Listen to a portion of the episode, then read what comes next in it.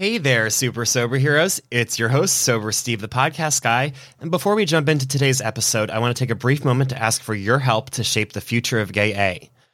Over the years, this podcast has grown and evolved as I've grown in my sobriety.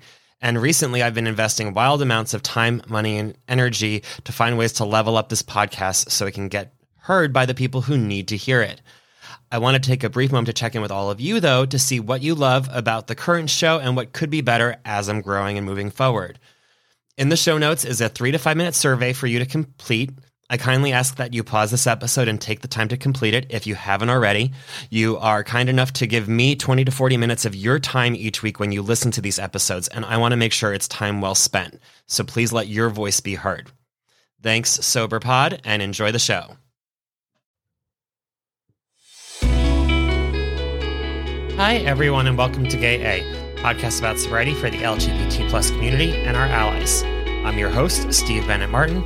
I am an alcoholic, and I am grateful for finishing my resentments inventory. As of this recording, I am 200 days sober, and today I'll be reflecting on my resentments and sharing a special update.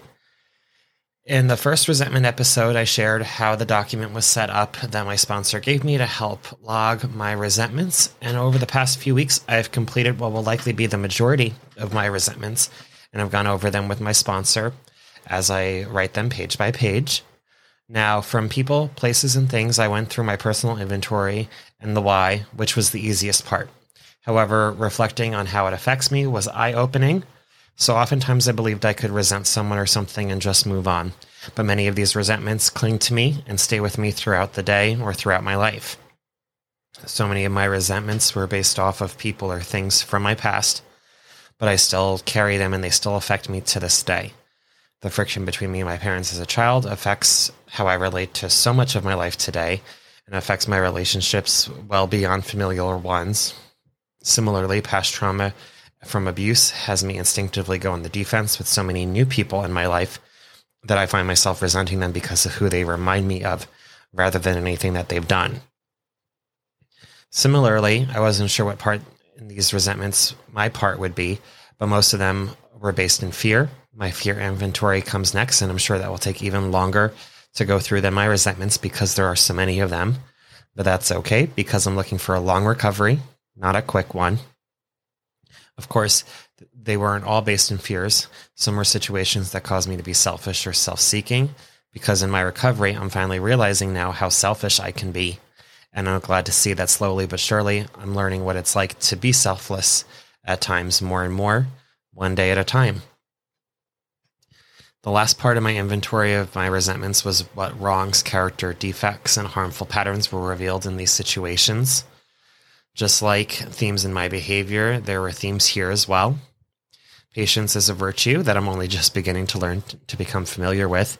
And it ends up that I'm not that great of a communicator either. Before this, I thought I was great at communicating. I mean, I have this podcast as well as one to two others. I write, I share in meetings, and I communicate all the time. However, when something bothers me, I hold on to it. I don't talk about it, and it becomes a resentment, and then it festers. And so by going through this, I realized I do need to get better at sharing my minor resentments when they come up, especially with loved ones, so that they don't snowball into major ones. I also learned how cathartic it could be sharing my resentments with someone else. Going through these with my sponsor was very healing, and they provided unconditional love and support. It's miraculous the relationships that I've built in recovery, but one of the most special ones I've seen is growing with my sponsor. Next up is my fear inventory, as I mentioned, and I'm still wrapping my head around how that will work and how long that will take and what I'll be including on it, since so much of my life I'm realizing is affected by my fears. But stay tuned and I'll be sure to keep you updated as I go through it. In the meantime, I have an important announcement for anyone interested in attending New York City Pride this year. The Gay and Sober Men's Conference is scheduled for June 23rd through 26th, and I brought my tickets for it this weekend. It's an amazing opportunity to connect, connect with hundreds to thousands of people within our community for a good time.